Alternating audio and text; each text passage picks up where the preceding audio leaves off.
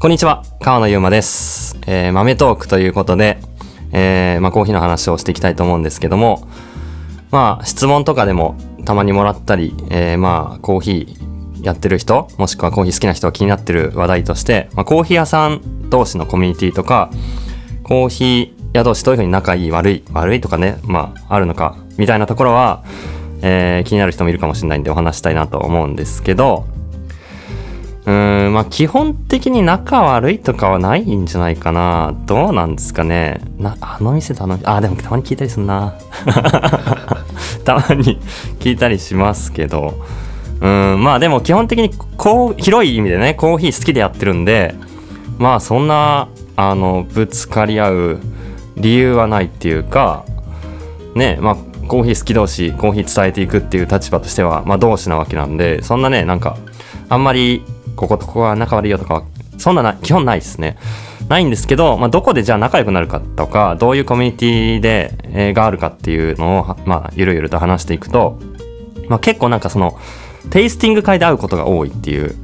まあ、特に自家焙煎やってる人たちはめちゃくちゃ合います。なんか豆の仕入れで基本的に日本で買える生豆の商社ってもういくつか5個とかに限られてるんでその商社が主催してるじゃあエチオピアの新豆届きました。ロースターの皆さん集まって、えーテイスティング会しましょう。みたいなとこに行くと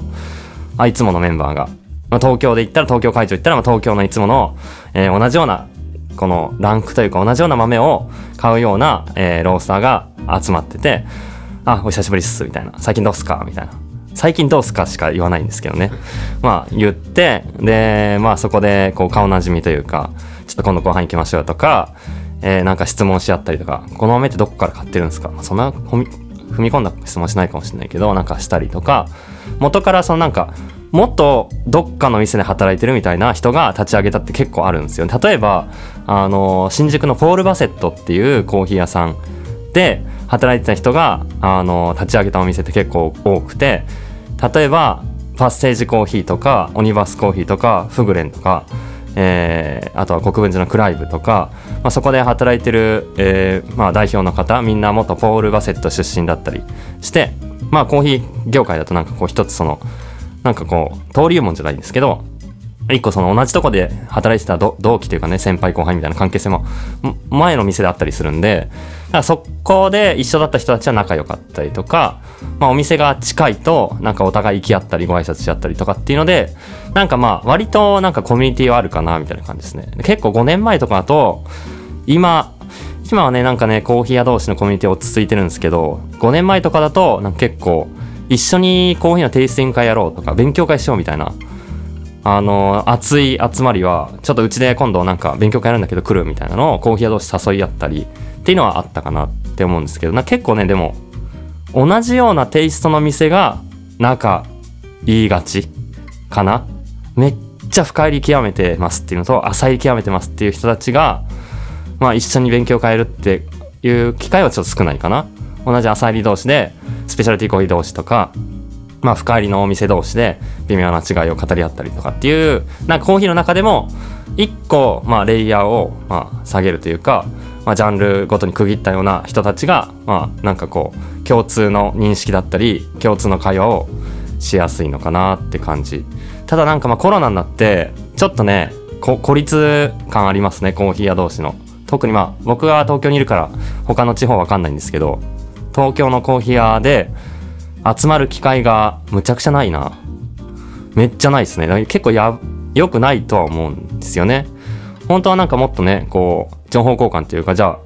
コロナの中どうよみたいな。みんなでなんか一緒にイベントでもやるとかオンラインでなんか一緒にやろうよとかって手を組み組んだ方がいいシチュエーションが続いてるわけじゃないですか。なんかねそういかないんだよね。頼むよって感じなんだけどね。まあ働きかける人がそんなにない。やっぱそのそのちょっとみんな世界観がやっぱコーヒー屋ごとに大切にしてることって全く一緒じゃないんで同じようなコーヒーを伝えるんだけどうちはこういう伝え方うちはこういうようなテイストが美味しいと思ってる。微妙にまあ少しその個性はあってそれが面白いんですけどなんかそれを違うちょっとずれ違うずれがある人たち同士をまとめ上げるこうリスク、まあ、ちょっとリスクもあるっていうか、まあ、勇気がいるんでそれをやってまで何かやこうみんなでイベントやりたいとかなんか目的がある人がまあアイディアも含めてね、まあ、出て来てはいないのかなっていう。ちょっと前だとなんかそれが東京コーヒーフェスティバルっていうリアルなイベントとかが国連大学前とかあって、それとかあったコーヒー屋さんが、まあ結構ね、こう味わいも違うコーヒー屋が、まあそこでコーヒーみんな飲み比べするってイベントだから、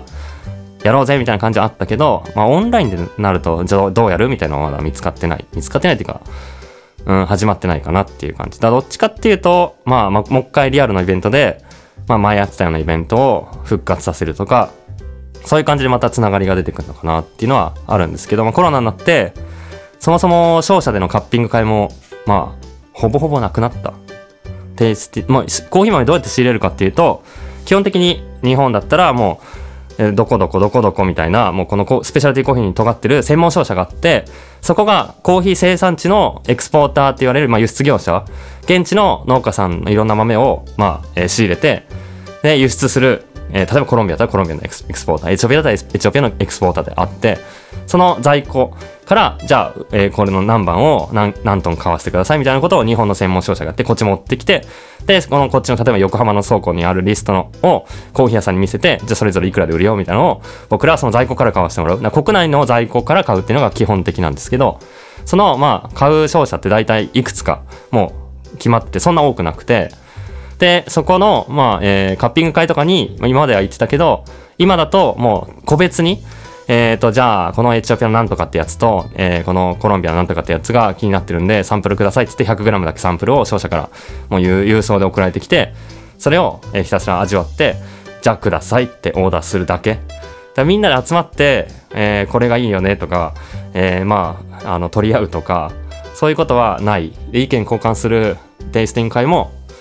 ないんじゃないかなっていう、今そういう状況が、まあコロナになって2020年から続いてるんで、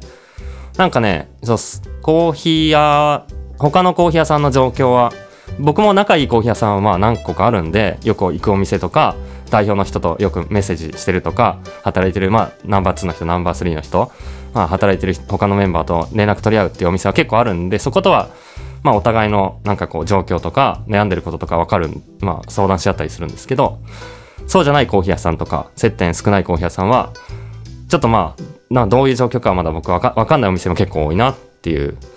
感じが続いているっていう感じですね。どうなんだろうな、これ、他の業界とかって、なんかそういういい意味での内輪のこうつるみってあるんですかねネット業界とか普通に関係なくありそうだよな。ツイッター上でずっと仲いいからな。ツイッターやってれば勝手に繋がってるみたいなのあるからな。コーヒーはそんなな、あんまツイッターやんないんだよな、コーヒー屋って。なんでだろう みんなツイートしてくれよって思うんだけどな。うん、僕は割と、まあツイッターの民なんでツイッターだと、まあ、あの、リプしたり結構するんですけど、インスタってね、なんかやりとり、個人的にはしづらいんだよな。いいっすね、みたいな。なんかあんまり、やりとりする感じじゃないかな。DM 送るとかがわかるけど、DM 送るきっかけはなんかストーリーズに上げたやつに返信するとかから会話始まるかもしれないけど、なんかそんな、なんか突っ込みどころあるような投稿みんなしないし、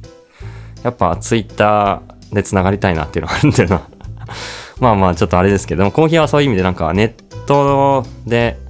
なんだろうな、その仲いい、本当に決まったメンバー以外の人たちと、まあなんか会話が生まれるって、割と少なめな気はします。うん。っていうのはまあ少しもしかしたら課題かもしれないし、まあそれでいいのかもしれないけど、結構なんかね、同じとこ出身か、同じイベントに昔よく行ってたとか、まあパブリックカッピングっていうコーヒー屋さんで無料の試飲会とかが結構あって、そういうとこに、まあ、あの昔あそこのパブリックカッピング毎週行ってましたねみたいな人たちが今お店持ってて、で仲いいとか、なんかその過去、過去一緒になんかしてたは、まあ、つながるかなって。まあ、でも、コーヒー屋も、基本なんかどっかで修行積むっていうか、どっかで経験があった上で、やっぱコーヒー、店を作るって感じになるんで、その、どこで経験積むかっていうのも、なんかその、つながりを生むとか、その後何か、他の人たちと一緒に何かやっていくっていう意味では、重要なるかもしれないですね。だからいろんなとこに顔出したり、まあ何かコーヒーの面白そうなイベントとか勉強会とか、あったら、まあ、割とこうずっと参加していくと、まあ、つながりたい人とか、まあなんかこう、いろんな人のお話聞きたい人にとってはいいのかもしれないですね。トークイベントとか、なんかこれについて考える会とか、なんか例えばコーヒーの、うん、昔だったら東京コーヒーフェスとか行くと、ちょっと業者向けの一個踏み込んだようなセミナーとか、今だと SCAJ っていうスペシャルティーコーヒーアソシエーションジャパン日本スペシャルティーコーヒー協会っていうのが主催してるまあ一応展示会が東京ビッグサイトで11月17から19ぐらい確かあるんですけど2020年はコロナでお休みしてて2021年からまあ再開っていう感じでそれは 2B の業者向けのマシンとかうーんなんか、えーパッケージとか本当に 2B の展示会でその専門のコーヒーコーヒー業者向けのプロダクトを作ってるメーカーさんとかがバーって出展するイベントなんですけどそこ行くとまあなんかうん、知ってる顔ぶれがいるっていう、まあ、だから唯一今も、まあ、今続いているっていう意味では年一の SCAJ に行くと、まあ、日本中の、えーまあ、コーヒー屋さんが割といる。でもまあなんか SCAJ も大体分かったわって言って行かないコーヒー屋もいるんでまあね全員と会えるわけではないんですけど。そんな感じがコーヒーの、まあ、今の人のつながりっていう感じですね。僕はまあもっともっとなんかねみんなで一緒にやっていける余地は結構あるんじゃないかなと思って、まあ、変に内輪感を出すって意味ではないんですけどなんか手を取り合って一緒になんか同じような目的コーヒーを広めるでもいいし、まあ、こうスペシャルティーコーヒーのマーケットを広げるでもいいんですけどなんかこう外に発信するようなうんタッグの組み方がもうちょっと増えて増やしていきたいなと思ってはいるけど、まあ、アイディアはない。オンラインのなんかね新しいコーヒーフェスとかできたらいいんですけどね。なかなか飲み物をオンラインでなんか伝えるってすげえむずいなっていうのは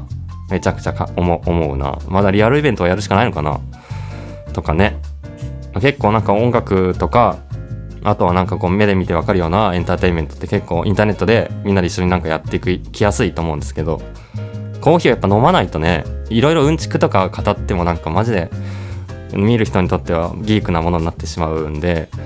もう誰が見てもエンターテインメント性があって楽しいみたいなのってやっぱネットだけだとむずい。物付きで